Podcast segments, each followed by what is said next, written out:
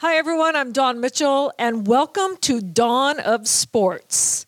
In this edition, Jim Souhan and I, not only do we talk to Mike Tirico, he says he's going to take a word back. He made a mistake. We'll tell you exactly what word that is. You probably already know, but we'll hear from Mike Tirico and also his Tay Tay Sunday night game that people are still chatting about. We'll go through Justin Jefferson. We talk women in sports, of course, and we'll give you my DM's DMs. The nice DM I finally received. That's coming up right now.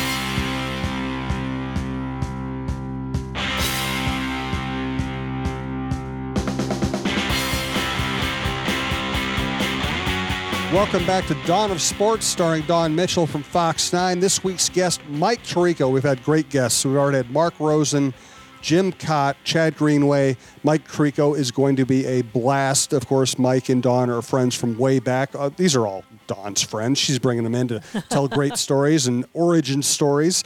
Uh, this is part of TalkNorth.com. Thank you so much for listening. If you like the show, subscribe to your favorite podcast app. It's free. It's the easiest way to listen. Thanks to our sponsors, Rudy Luther Toyota and All Energy Solar, allenergysolar.com. And let's start with Take It From Us. It's amazing, Dawn, that we are in mid October. Yeah. And it feels like the Twins are just getting started and it feels like it's over for the Vikings. How did this happen? I know. It's like it just flipped on a dime, Yes. right? Um, you know, first of all, let's go with the Twins. I'm Yes. just so excited for them. And and I'm saying this as a journalist and a person. Sure. Um, although I, I took I took offense being from Boston that people were calling their playoff streak a curse. It's not a curse. It was a drought. Okay, I'll, I'll give it. It was like an you know 18 game drought, but you know maybe the Vikings have the curse. I don't know, and I think maybe you, you get a curse, you name it, and then you get rid of it. Um, but the Twins weren't cursed. If you have two World Championships you know, dating back to the late 80s. So that's not a curse. That's just a drought. So, with that said, I just love this team. I think that they're fun and I think they're coming together right at the right time. And Jim, you and I have covered sports for a long time. You can see a team that's power packed, has the um, chemistry, has the character, and then they fall apart. So the fact that they're just gaining steam and they seem to still be having fun, like they didn't lose that, has been great for me to to watch the the pitching, the hitting. Um, they haven't you know done any errors or bad mistakes. We've been watching the Vikings kind of throw things away and fumble things away. So the fact that e- even covering it. You know, um, we, we are the home of the Vikings, Twins, but just to even the coverage to see where all of a sudden it's like there's more and more and more Twins, and there's a little bit less of the Vikings during the week. Um, I think it's about time because the Twins have just been held down for so long. So I've been enjoying it. Yes, and, and for context, we're recording this before game three on Tuesday, so we don't know what happens in game three. We don't know where this is set up. But it is it's remarkable. And I felt like I spent the entire Twins season. I mean, I, I would go play in charity golf tournaments. I'd see people out in bars and restaurants, and everybody's like, God, the Twins stuck, suck, and they got to get rid of Rocco. And I was like, I'm like, okay, listen, they have pitching. Yeah. And because they have pitching, if they can just start scoring like half a run a game more, mm-hmm. maybe one run a game more, then all these things are going to fall into place. And they're going to be set up to win a division and have their starting pitching set up for the postseason and have two dynamic starters at the top of the rotation for the first time since maybe ever. Right. Um, it, it just, the doom and gloom was so, it was so Minnesotan. It was so, oh, okay, we lost 18 in a row, therefore you can't win again. Therefore, everything's going to be terrible. And I was like, you got to see this. The pitching staff is set up for success. Mm-hmm. And all of a sudden, after the All Star break, they bring up Lewis, they bring up Julien, they bring up Wallner, Kepler gets it going. And they started becoming one of the better offensive teams in, in baseball rather than one of the worst. It was all trending toward this and now we're seeing the fruits of it. And it's and I think something you pointed out. This is a very likable group. Yeah. I you know I I loved the early 2000 Twins teams. They were just a bunch of characters. Later 2000 Twins teams, Morneau aside, because Morneau was always fantastic. There were a lot of people on that team I did not like. There were a lot of people the organization didn't like. They always spoke highly of you, Jim. No, they That's what my mom would say if I No, said they I did didn't like someone. There, I'm there so were some ex- bad actors and bad characters on those teams. and I didn't hide it. You know, Right. This is different. Mm-hmm. Uh, Correa is a class act. Royce Lewis is is One of the nicest He's guys one of the ever. Greatest people you're ever going to meet. Pablo Lopez is one of the best people you're ever going to meet. Falvey's fantastic. Rocco's fantastic. The organization cares about people. They treat people well. Well, they're accessible. It's really fun to see an organization with this mentality have some success. It's also fun to see their long term vision come to fruition. Okay. So many people saying, you overpaid for Correa, no other team wanted him, he was injured, blah, blah, blah. And now you see it down the stretch, right? You're paying for that wisdom, for that defense, for that leadership. I mean, wh- where else in baseball do you see when whenever goes to the, the pitcher's mound and it's like, it's like a, you know, it's a kumbaya, you know, it's definitely campfire and you, Correa's in there. And that's and that play. I mean, there's so many defensive gems that he's pulled, but you just say this is why. This is why they got that guy. This is why they traded away Luis Arraez to get Pablo Lopez. This is why, you know, and it's almost like people are like going, oh, you know, when you get new management in, it takes a while for their vision to take you know, root and to blossom. And you have to have everything go your way. You have to have injuries go your way. You have to have hitting. The interesting thing I, I talked to them about when we were interviewing them last week, and this is before they were going to the ALDS, before they left for Houston, and they were talking about that losing streak. And this is where Minnesotans get down. Oh, you know, they can't score a run, or we're losing, we're losing, and rightfully so. But you know, the good teams learn from that, and th- that's where they really started bonding. You know, I know it's us against the world kind of thing, but they didn't take the bitterness. They were just like, we know what we have in this club. We just have to start getting a couple more timely hits. We just have to da da da da. So they learned from their mistakes, and we're seeing it now. And um, I'm not going to say who it was. This is a former twin. Not going to because did not want this publicly, so I'm not going to out who said this. They said, you know, if they sweep the wild card, they can win this whole thing. And I absolutely agree. If they play their game and we know they swept the wild cards, now I'm like, okay, let's see if they can win the whole thing. I mean, I think now they're seeing how it's laid out in front of them. Yes, and there then there's the other side of the coin, which is the the Vikings. I had optimism. This is going to be a good team, and I can't believe how many things have gone wrong already. And we're talking here on the afternoon of the morning that Justin Jefferson is headed to the injured reserve. Uh, they're one and four. They're playing a Bears team in Chicago. They never play well in Chicago. The Bears are actually playing better now. You have the 49ers following that. We've gone from me saying, hey, you can't throw the game, the season away after three games to, oh my God, they, this might, it might be over very quickly here. You know, I was think coming into this week, especially when you have the 49ers after that on the horizon, you've got the Chiefs and the 49ers. You have to split those.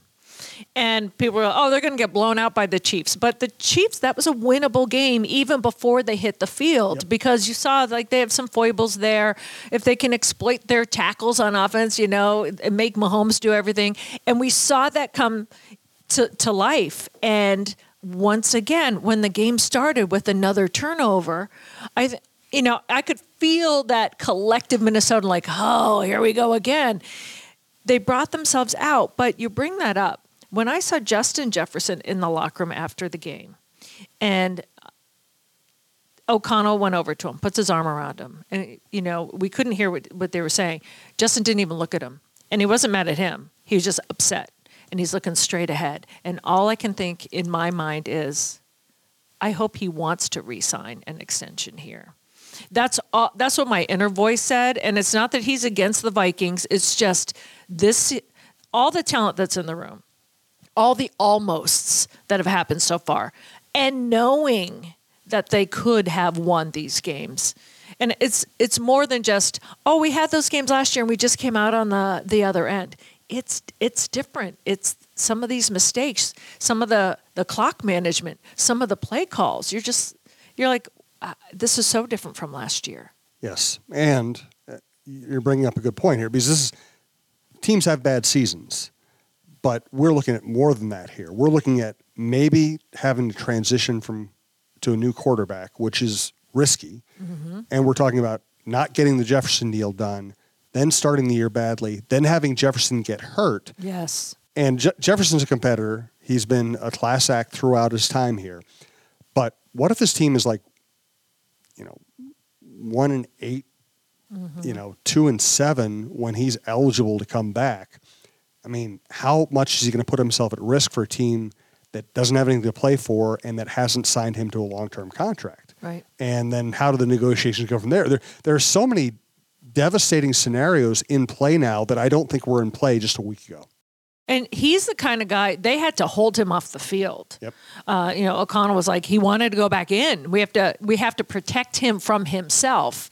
And I, I you know, he loves it here. But if you think long term, they also have to think of it as a business. Um, people are seeing what the other side of it is. Like, yes, they are a much better team. And I'm not just saying on paper, talent wise, than what their record indicates. Last year, they were not as good as what their record indicates, but it really sucks to be on the other side of that. Yeah. Fans, players, and, and management and everyone, they're, again, we talk about good people, right?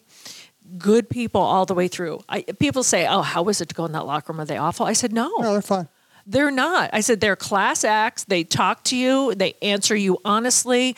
It is not. I've been in locker rooms in the past where you're mm-hmm. like, well, I've been through all of them. Where you go in there, you ask a question, and this is in the past. They're hitting their helmets against when it was the metal lockers, and you're like, you're dodging, right? Or they're yelling at each other. I've, I've been in other locker rooms where you walk in and they just got blown out and they're laughing, and I'm like, what? That's not good either.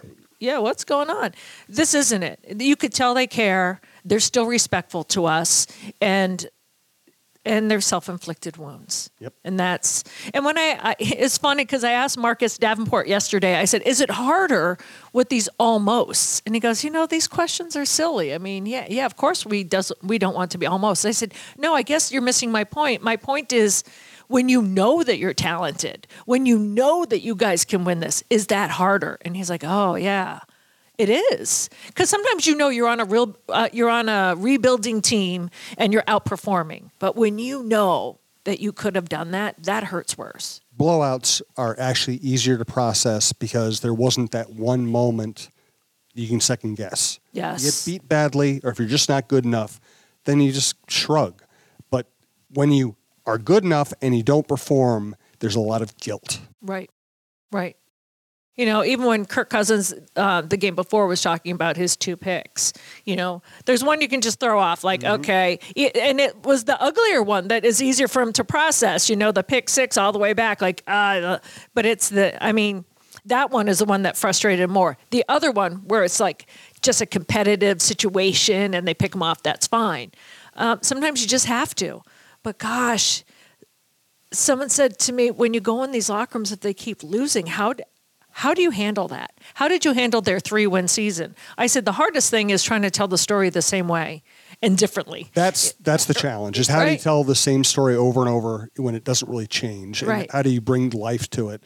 But that's what, but of course that's also what we're paid to do. Right. And how do you respectfully ask that question again to a player who doesn't want to be like, really? You asked me that like for the past eight, eight weeks. And you don't want to say, well, because the same thing's happening. Yeah. You just have to, you know, and I think the players, they get it. They respect what you do. At least the, the guys on this team this year. I mean, in the past, maybe they might have, but all these guys are, they're in a situation in the world now where they're on social media. They, they get the reality of the situation and they understand our job and we understand their job.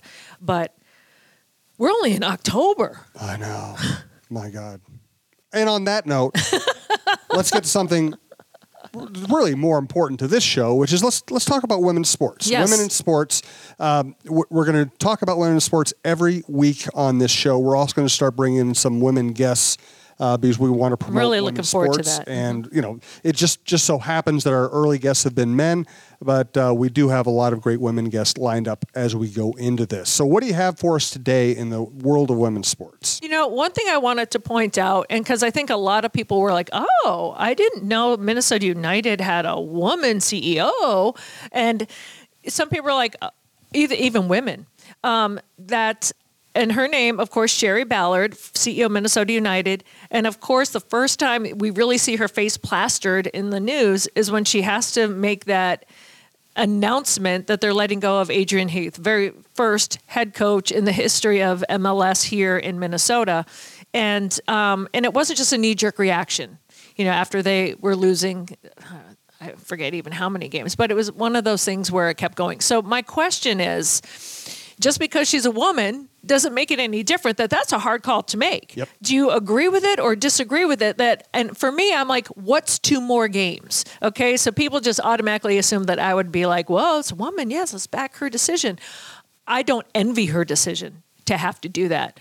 But I don't, maybe I'm not savvy enough to know um, with all the different seasons when it comes to, I know they have the, the MLS season, then they've got this other season, then they have their cup seasons, you know. Um, why pull the trigger now and not let him finish out respectfully the season? I think because there was still a mathematical chance of rallying this team and getting them into the playoffs, and they felt like, and I, you know, I listen. I'm not a ho- I'm not a soccer insider, but having been around a million firings, I think sometimes you get to a point where the mood is so bad, you just have to do something different. Just And- have, well, it's- and then they won, right? Like Yeah. five something Yeah, the, and- the next game. and So these are not these are not scientific uh, events. These are not like somebody Right. pulling out a, a you know a supercomputer and saying, "Well, let's let's figure out exactly the, the perfect formula for when you fire somebody." So often feel. it's mood. It's and Adrian, I would neither say that he. de- I I'm not going to say he deserved to be fired. I'm not close enough to it to have the information on that. I'll just say that they gave him a good long run Yeah. and things were not trending well, and they felt like they still had a chance to salvage the season. And, you know, I, I get why they did it. Let's put it that way. I, I, understand why they made the move now. Yeah, okay. I get why they did it. I just questioned the timing. Yeah. And because when I hear mathematically alive, I know. I I don't. But hey, it also shows that's that's how they're thinking. They want to make it. Yeah. You know, so you, you got to like it from that point of view. And I like the fact that that woman was standing up and she's making that decision. She's taking the heat and and getting. You know, I loved all of that. The other thing is that this does give you a chance to look at the interim and how he handles the pressure. Sean, of- Sean McAuley, of yes. Actually standing in that role, and you don't get another chance at that. Right. And so, what's intriguing to me is so they have one more game left. It's not the fact that they came back that next day and and won in like a you know hockey score. Um, usually, it's one zero. What I want to see is the next one because sometimes a team rallies because they're like you're put on notice. You know, I mean, th- you cut off the head, right? The rest of the chickens running around, right? So you're usually put on notice and like, okay, playing for jobs, you're playing for whatever, or is it okay? Now this is Sean's time. This is Sean's time, and you know, like they really they're rallying behind him, and they and he does a really good job, which I've heard he he does anyway.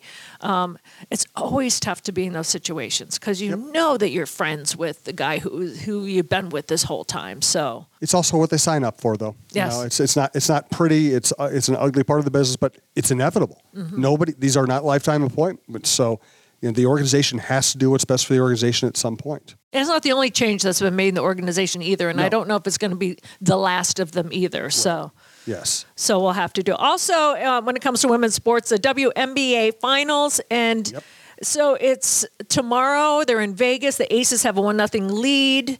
Um, I always mess up her name, Besnaya. No, Bet Nija. Bet- Bet Nija. okay. I always mess that up, so I call her Bets. Let's do Uh, that. Bets Laney.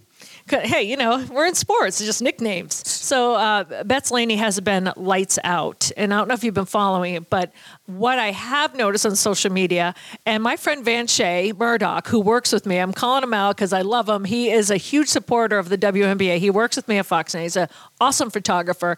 And I love that he went on social media and put WNBA finals greater than uh, NFL, uh, greater than Vikings, you know, and I loved to see that. I love to see the male support behind it, but it's true. It's like this is gonna, this is a powerhouse kind of situation.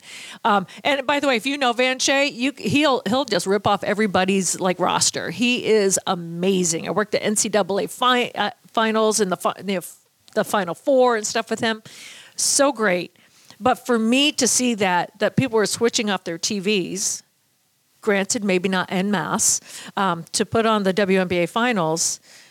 It's just furthermore, if you see it, you can be it. If you if you see it on TV, you can switch the channel to it. Um, I liked that. Would I like to see like the links in there a little bit more? Yes, but I mean, people are going to change if they don't like what they're seeing on their televisions. And I know that more than anyone else when it comes to TV. But Anyway, WNBA Finals, uh, Liberty Aces. I think it's it's gonna it's gonna go down. It's gonna be a battle. Well, it's it's spectacular. Yes. I mean, it's A'ja Wilson against Breanna Stewart, maybe the two best players in the world. It's the the Aces with a chance to really build a dynasty here. Mm-hmm.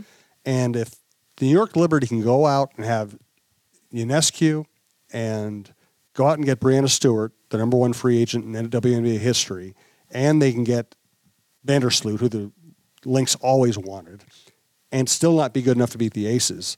And the Aces are set up for a long run here. I have, I have friends that live in Vegas, and they went to an Aces game this year, and they're like, "What a spectacle! What a great show it is!" Yes. Uh, so listen, we uh, we would like the Lynx to be back in the battle for championships. Uh, that would be a blast. It's a great product.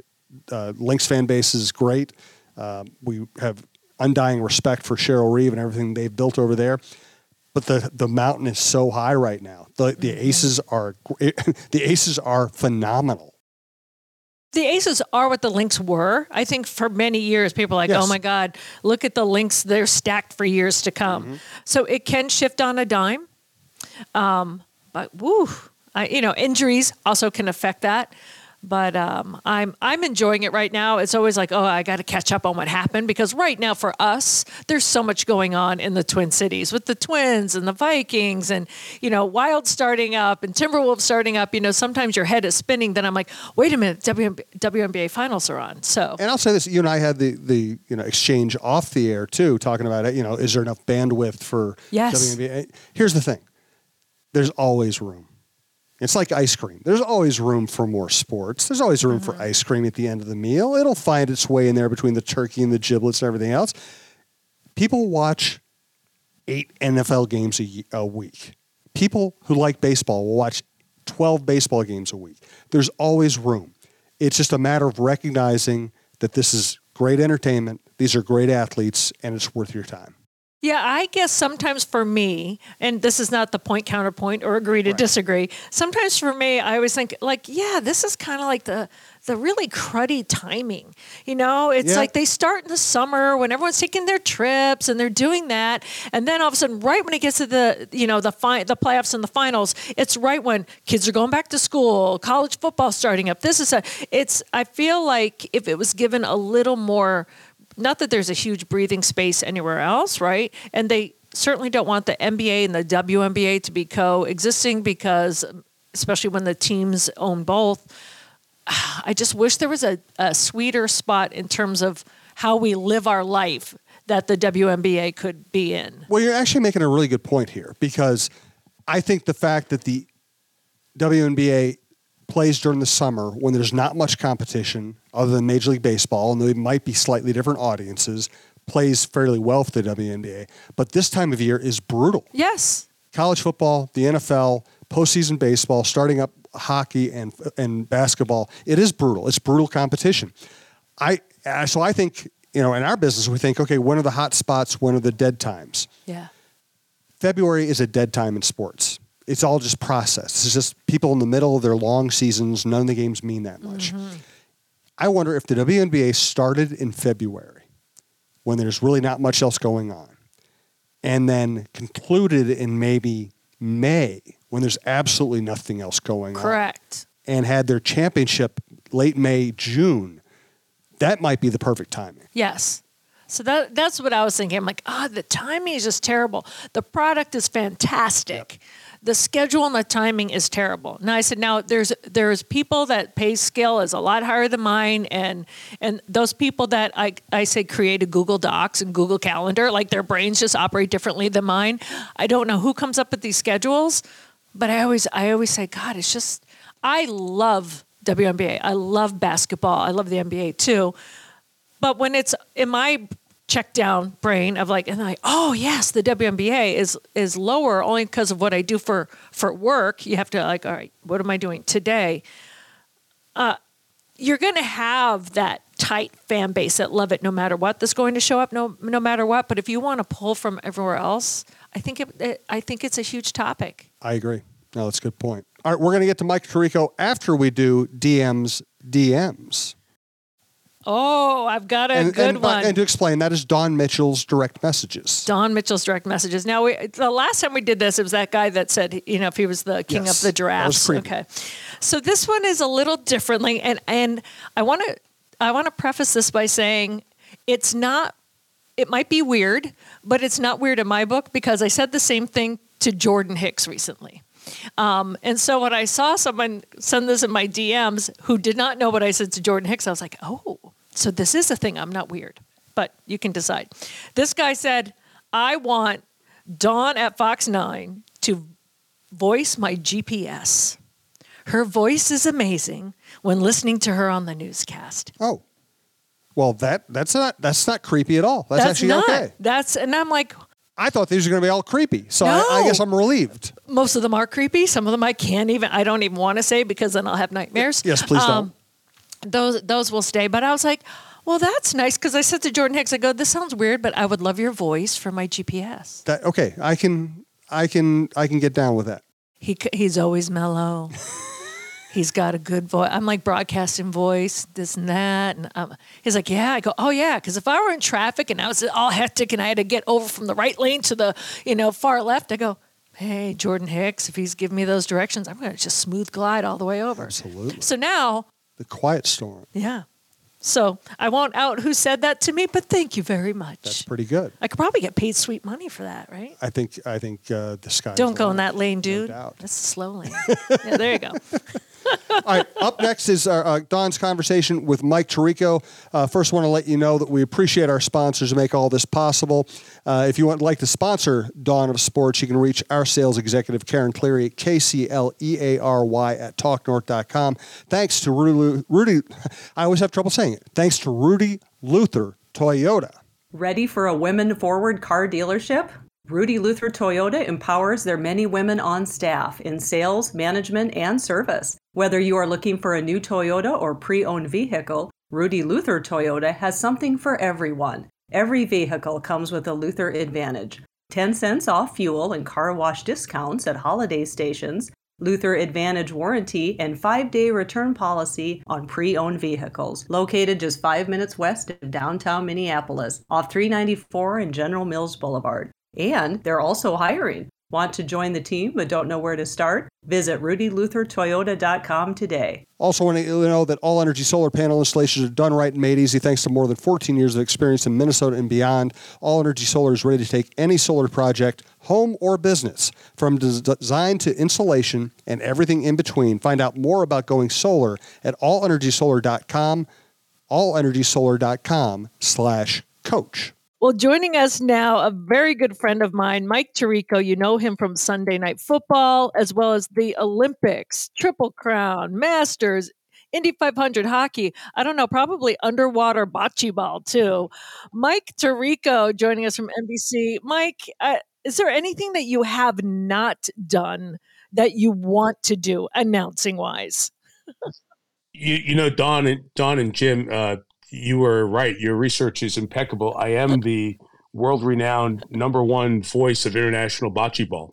So that does in fact that does in fact complete my resume. No, uh, it it's great to be with you all. You know, honestly, uh, if you want to start with a with a tough question right away or a, a big impact question right away, I, I really would say the only thing that I have not done professionally and how blessed I am to do that is uh, call a Super Bowl and hope to in a couple of years with uh, our NBC group. But uh, hosting the Super Bowl, uh, pregame show, working the Kentucky Derby, the Indy 500, and the Olympics, those were the things that were on my list of boy, I hope I get a chance to do those during my career.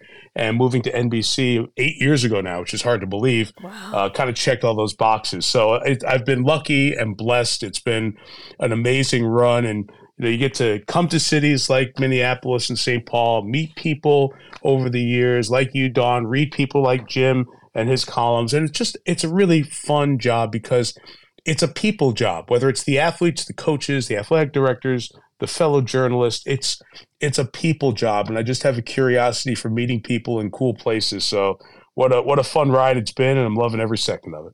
I think, Mike, you told me a story about when you were doing the Olympics and then you had to, I don't know how you even got back to the States to get to a Super Bowl. What was that experience like? And, and how do you keep, I can barely keep my brain settled on what sport I'm doing at the moment. Uh, how did you handle all that? That was uh, that was a run of a lifetime. You know what? Uh, you know, in this world where we all take so many pictures with our phones, I look back at that run and I rue the days that I did not take more pictures of that. That was uh, a once in a lifetime experience. So we went over to Beijing.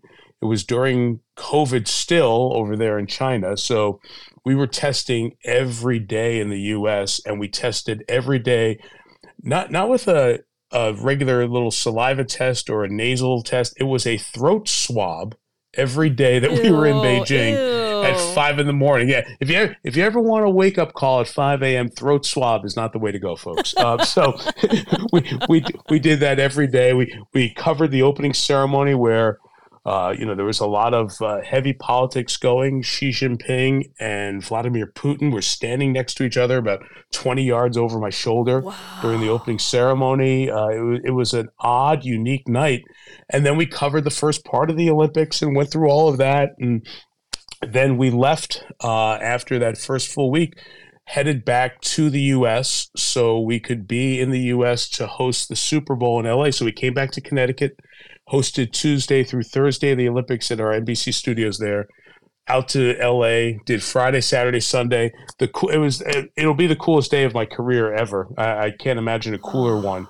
Uh, got to host the Super Bowl pregame, halftime, Super Bowl post game, do the trophy presentation with the Rams and Matthew Stafford and Sean McVay and all those guys, and then go right onto the field and host our primetime Olympic coverage, and then go outside of SoFi and wrap up the coverage. I think we went on at noon and off at 2 a.m. Eastern time, and it was just one of those insane days. Then we got back on the plane and we hosted the rest of the Olympics from Connecticut for that last week. So that was a that was a time and a half, and without, as you know, both of you, uh, y- your name may go first on a story that you're reporting or Jim on a column, but you know, without the editors for the column or without the uh, photojournalists and editors to help you put a TV show together, we're nothing without the teammates we have, and uh, without our teammates at NBC, I wouldn't have uh, wouldn't have been able to get through that stretch. But it was uh, memorable for sure, and uh, one thing I'll never forget. Ooh. And Mike, I, I bump into you regularly down at uh, Augusta every spring. Uh, yes. I was wondering, you know, for me,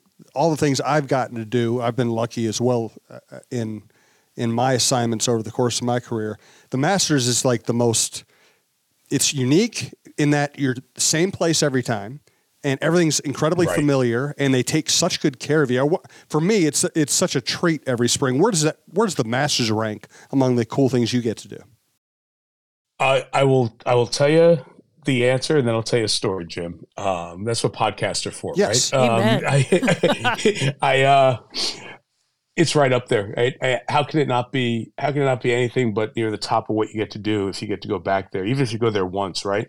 Like you said, Jim, do, do we get treated better anywhere as members of the media at any sporting event? Not even close, nope. right? They, they, the accommodations are great. They built a press building three, four years ago, maybe five years ago now, and I said, you know, every sporting event should just have like fiber feeds back to that press building, and we should all cover it from that building because it's just the most amazing place to yes. work, and it, it's one one week a year, right? They treat you so well, and um, the place is just like you walk in and it's someplace special, and even if you don't know golf, it's special. So, uh, y- your question was, you know, it has to rank up there. Does it rank up there? So I remember Jim, I'm doing an NBA game at ESPN. This is probably early 2000s, uh, mid 2000s, after we have the NBA package. And it's a West Coast game, and uh, we're coming up on the Masters, right? And it's on ESPN in a few weeks. And so I'm there, Portland, third quarter, innocuous free throws, whatever. And I say, up oh, just a couple weeks away. Masters, can't wait to be there. No better place in sports. Look forward to being there.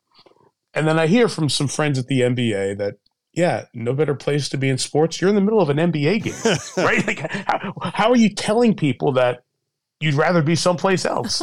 And it was a little bit, a little bit of a, a soft tweak, right? Right. But I took it, I took it as a reminder. And you hear this line with your kids and for those of us who have kids and their phones and they're always on your phone and be where your feet are, right? Mm-hmm. And I've learned to try and approach making every place that I am my favorite place at that time. Uh, if you're blessed to have multiple kids or multiple animals, you know that you love them all the same in different ways. And I try to take that approach with the events. So, yeah, do I love Augusta? Absolutely. But, you know, ask me on the first Saturday in May when those 20 horses come around the first turn and we're sitting there with the twin spires behind us and the horses coming at us at the Derby that's pretty darn special. Uh, every Sunday night for for that football game, when Carrie Underwood song is playing before we get to come on the air. Um, I, I'm very lucky, as we all are, to be in a lot of special places. And instead of ranking them, I've just tried to enjoy them as I've gotten older here doing this. And uh, it was a good lesson. But uh, yeah, Augusta, if you really make me answer the question, it's it's as close to the top as you can get. Well, you know, I'm going to piggyback off that, Mike, because I was just at an event last night and we are talking to men and women alike, and some of them knew that you're coming on this podcast.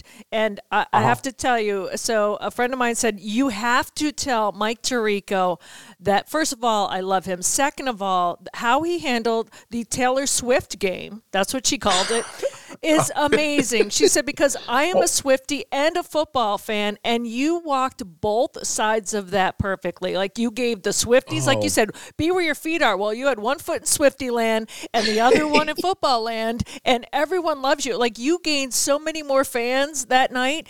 Uh, how was that for you to handle? That was an experience, Dawn, because you just didn't know, right? And my my daughter is college age, so she mm-hmm. gets it, but she's not like super out of control Swifty, right? But but I, I've got enough people in my circle who've got kids who are Swifties that you knew the impact of the tour. I had seen the documentary. She's amazing. She's such an amazing artist and talent and all that. And her following is extraordinary. Mm-hmm. So when we saw the week before that there was a bump in the audience for a blowout game against the Bears, in part because Taylor Swift was at the stadium, we couldn't ignore it. Right. So we try to approach it, and here's what I suggested to our production group and our producer Rob Hyland, who's awesome. He um, he he helped us run with this mantra during the week. We average um, an amazing 20 million viewers a week for Sunday Night Football, so we got 20 million regular guests. Let's Ooh. let's make them. Let, us take care of them. That's my priority, right? Mm-hmm. That's our priority. But if we've got a couple million guests who are coming to sample, you, you don't turn your back on. You got to welcome them. Right. So, right. Uh, our production team, which thinks so clearly, and they they had fun. We we had Carson Daly from the Today Show and The Voice to do all the Taylor Swift song references. Right, mm-hmm. we knocked out like twelve right in the uh, right in the tease for the game. And then Chris and I pretty much didn't touch it during the game, other than say hi to the Swifties at the start of the game, show her a couple of times during the game. And there were people who were critical of it, and they're hardcore football fans. I, I go back and challenge them, like, what'd you miss out on? You got all the XO stuff. You got more on Zach Wilson than you've ever gotten out of a broadcast. We we did as much as we could, but you want to acknowledge that audience because this is a business, and your job is to document the game, inform the fans, and entertain them sports is entertainment as much as we love it and we love our teams and we love our Vikings and we love the Twins on a playoff run and let's go T Wolves and on the wild and all that stuff. This is still entertainment. People have the option to go watch something on Netflix if they're not watching the game. So let's keep them entertained. If you have new people in the house, do it. Don't dumb the game down because there are a couple of million people who might be watching just to see Taylor Swift so try to find that balance. Hopefully we did. We tried our best, but I'll tell you, it would. I gained an appreciation for why her following is so strong, and the fact that I could, you know, quietly in a couple of spots dump a few Taylor Swift lyrics in there. I didn't want to do the song titles because right. that was that, that that was done already, right? Right. So right. I, my, my my best friend doing this, Ian Eagle, I I got it all started uh, a couple of weeks before that. So I'm like, okay, how do we do it? So I just pulled. I, I listened to. I truly downloaded the uh, Apple Music Taylor Swift Essentials, and I listened to Taylor Swift music for about three days and pulled like four or five lyrics. And I said, if there's a spot, I'm going to use it here. And I ended up using a couple of them as we went through. And a few people got it. And those who didn't weren't offended. They didn't even know that I dropped them. So I'm like, okay, we we we kind of we kind of had some fun there. But that's the power of the NFL. And uh, the as you guys know, covering the league, you're going to make people happy and unhappy. So we tried our best and it was a heck of an experience. I'm just bummed I didn't get to meet her, to be honest with you. Oh, I, I bet you she's bummed she hasn't met you either because when she finds Yeah, out right. all these Easter eggs that you dropped, I mean, let me tell you, my friend that was asking about this, she thought a producer handed you those. So the fact that you downloaded the music and listened to it and wove in those lyrics, she's going to be thrilled. And and we're not just talking about this is a Swifty that kind of likes football. My friend is a football fanatic, works in the business, knows her sports, and loves Swift. So you did it expertly. So I just have to give you Well, kudos. Thank, thank you for that. And you know what, Dawn? Like my, my wife played basketball in college. Our daughter played golf and basketball and soccer in high school. My daughter's a huge. Our daughter's a huge sports fan. Like mm. she'll she'll talk to me about games, about watching games on TV and all that stuff. Uh, the, the reality is, there are so many women who not just watch sports, who love sports, live for it, that you know the old thinking and mentality has changed and adjusted. I'm just glad I'm in a house where uh, you know the the women the women of the Tirico house are as big sports fans as the guys are. So it it kind of it kind of helps along. So I'm not surprised to hear that. And that we were thinking about that too. That they're they're not two separate independent groups. Right. Swifties, there may be some sports fans and vice versa. So let's try to serve them all. Okay, so I have to ask you before I get into the story about how we met, at least from my my uh, my, Okay. point, my point of view. Um, I Yeah. have to ask you about the feedback you've got from your asterisk comment. How has that been? You mean you, you mean you mean how I'm uh, I'm angry? Uh, everybody's angry at me in Detroit. Yeah. So Yes, yes, it, yes, yes, yes. It was an interesting lesson. So so to go back, it's week one. It's Kansas City and Detroit, and the Lions are going to win the game. And I went back over on, on the front end of this and point out the two games recently where the championship banner team, the home team, lost at home. It's very rare. And point out that the Lions are going to win this game, but there's no Chris Jones and Travis Kelce, who are the second and third best players on the Chiefs. Nobody's going to make that argument. So I didn't want to say, and the point I had made just before was the Chiefs went to New England and won, and that started the Chiefs on this run of four or five years. That was their first big win in that stretch. So I was just trying to put that marker out there and say, I don't know if this equals that because those guys aren't here. Mm-hmm. And I use the word asterisk. And if I could go back, I would take that one word back. But I wouldn't take the, I, I, and that's fine. Look, you, you say about 10,000 words in a live broadcast. About 9,980 of them are unscripted. So I, I don't, I have no problem making a mistake and saying I was wrong. We, you know, we're all, we all do this long enough. But you're, you're out there without a script. You're out there going for three and a half hours. If you do everything perfect, that's that's a win. But you don't win every game, right? Exactly. So that's a, a mistake I made. I would take that word back, no doubt about it. I was wrong for saying that word. But what I would say was the clip that ended up be go, going viral stopped after I say this has an asterisk, but and then the clip was cut off, and nobody ever bothered to listen to the rest of it, except for a few people in Detroit when they went to write about it, and then they wrote what I say after the but is as soon as the clip gets cut off, but if you saw this team in Green Bay the last week of the season last year, and if you saw them tonight, you know these Lions are for real and have arrived. And that was the whole point of the sentence. So it's just a reminder uh, for me as a journalist, it reminds me now to make sure that I properly contextualize what people say because being taken out of context sometimes is very unfair. Doesn't mean I wasn't wrong in not using the power of every word because I know every word's powerful.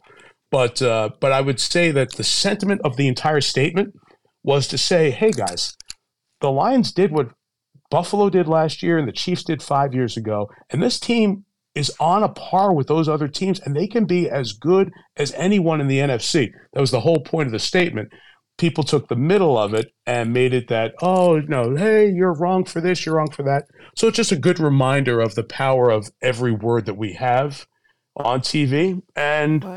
If you're gonna if, if you're gonna beat me up over that, I'll I'll take my bruises. That's fine, and we'll, we'll come back come back to fight another day. Well, so. I think it's just exacerbated too in the world we live in of like the 10 to 15 second soundbite that you can throw on social media, right? So it's always great to end it before your butt You know, they're not right, going to say, right. "Oh, let's say, oh, that's thirty more seconds." Forget it. We're just going to take the sensationalized portion. So, um, well, well, social social media, and you both you both live in the media world, so uh, you both understand it.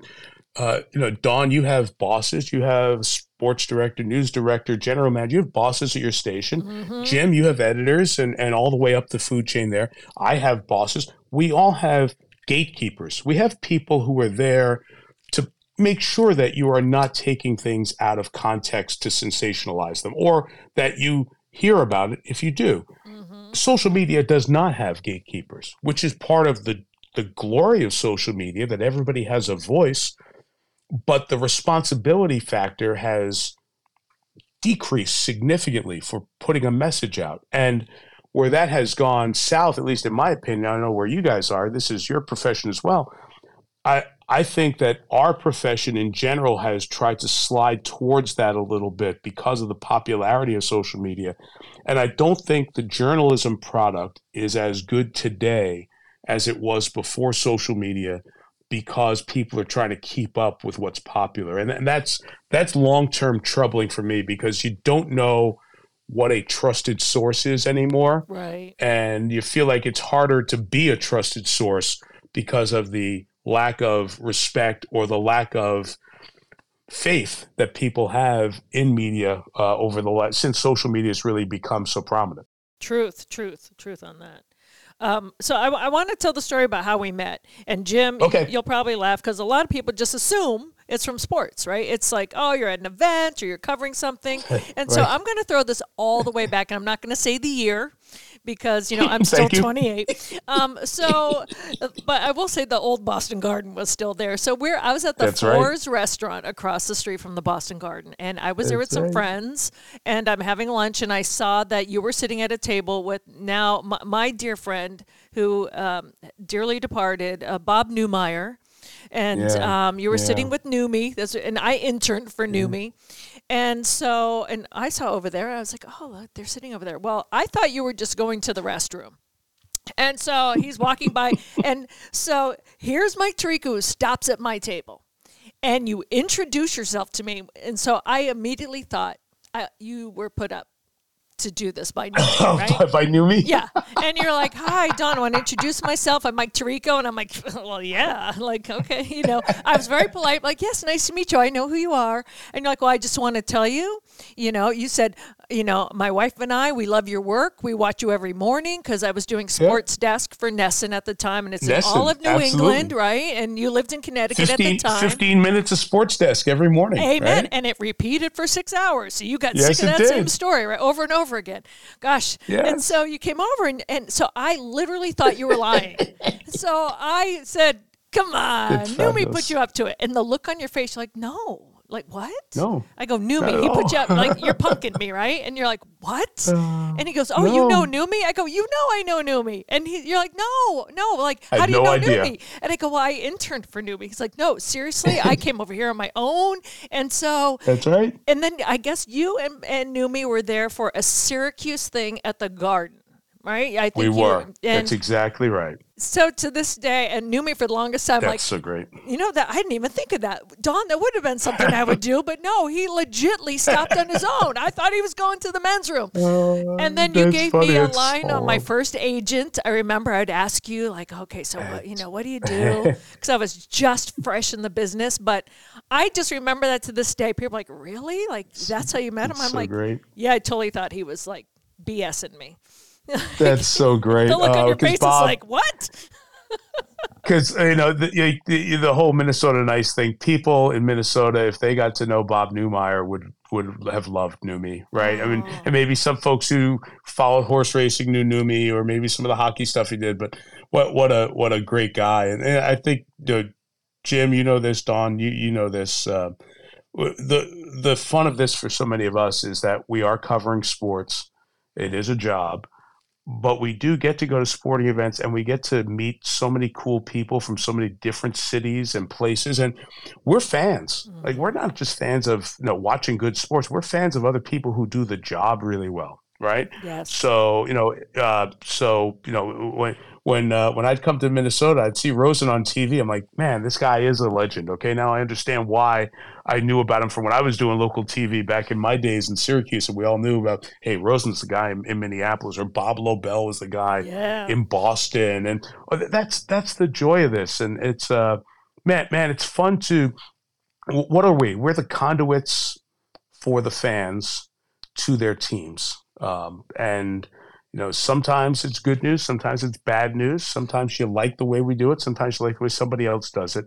But I think most of us take the job really seriously and the responsibility to be that connection for the fans. I heard it best explained when one of our uh, current leaders at NBC was explaining the industry to uh, an athlete who was coming off the field and coming into the sports media business and said, You know, now you work for the fan you don't work. You don't. You, of course, you work for NBC, right? But you now work for the fan. You you you're there to tell them what you can tell them, explain to them what you can. I never really thought of it that way, but it's it's a great way to think about what we do, and we we love doing it, and you build a trust, and that's why the two of you have been revered and trusted in the Twin Cities for for a few years. I'll, I'll keep the number of years out, Dawn, but for for a few years, and uh, that's what I think wakes us up every day to try to do the right thing for the fans on a regular basis. Well, amen to that. That's a perfect way to end this. Um, Mike, first of all, I adore you as a friend. We've known each other forever, here, but I respect yeah. you so much as a broadcaster. I remember looking once in NBC, they threw you into hockey and you were seamless.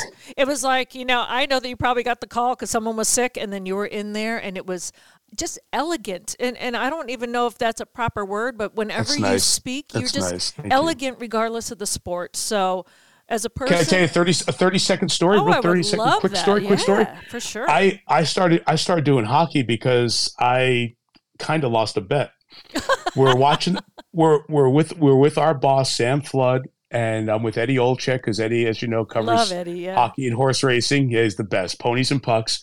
And we are getting ready to cover the Preakness. We're in Baltimore, and the playoffs are going on. So we go out for dinner, and we're watching a game.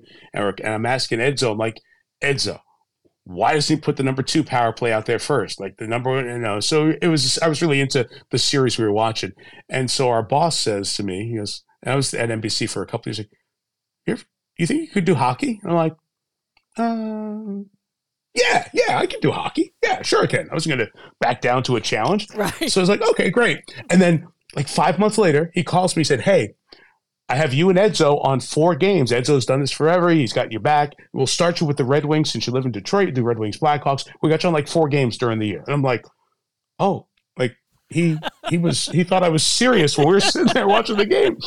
okay, and I got I got to work. I'd never done a hockey game, and I got to work on okay, don't embarrass yourself. And I had the most fun doing it. And I have such respect for the people who call hockey because that's that. If you ask me, that's the hardest sport to call play by play. Um, and I have such respect for the people who do it. So I uh, I kind of wouldn't back down from a bet at dinner and uh, and got to do a bunch of hockey games. So thank every time somebody mentions that, yes. they say that I I didn't suck. I take it as a huge compliment. So thank you. Well, you know, Johnny Most did it once, right? He was thrown in on radio and he was like, ah, the puck goes over to that guy and over to the other guy. like, he, you know, it's so hard. So, no, you were effortless and it was uh, fantastic. That's nice of you. All right. Uh, Mike Tirico, just, just a joy on the airwaves and in person. If you ever have a chance to meet him, um, you'll be adding to your life. Thank you so much. Thank you so much. Thank- Dawn, thanks, thanks, Joe. I hope we get to see you guys. Hope the Vikings survive this season and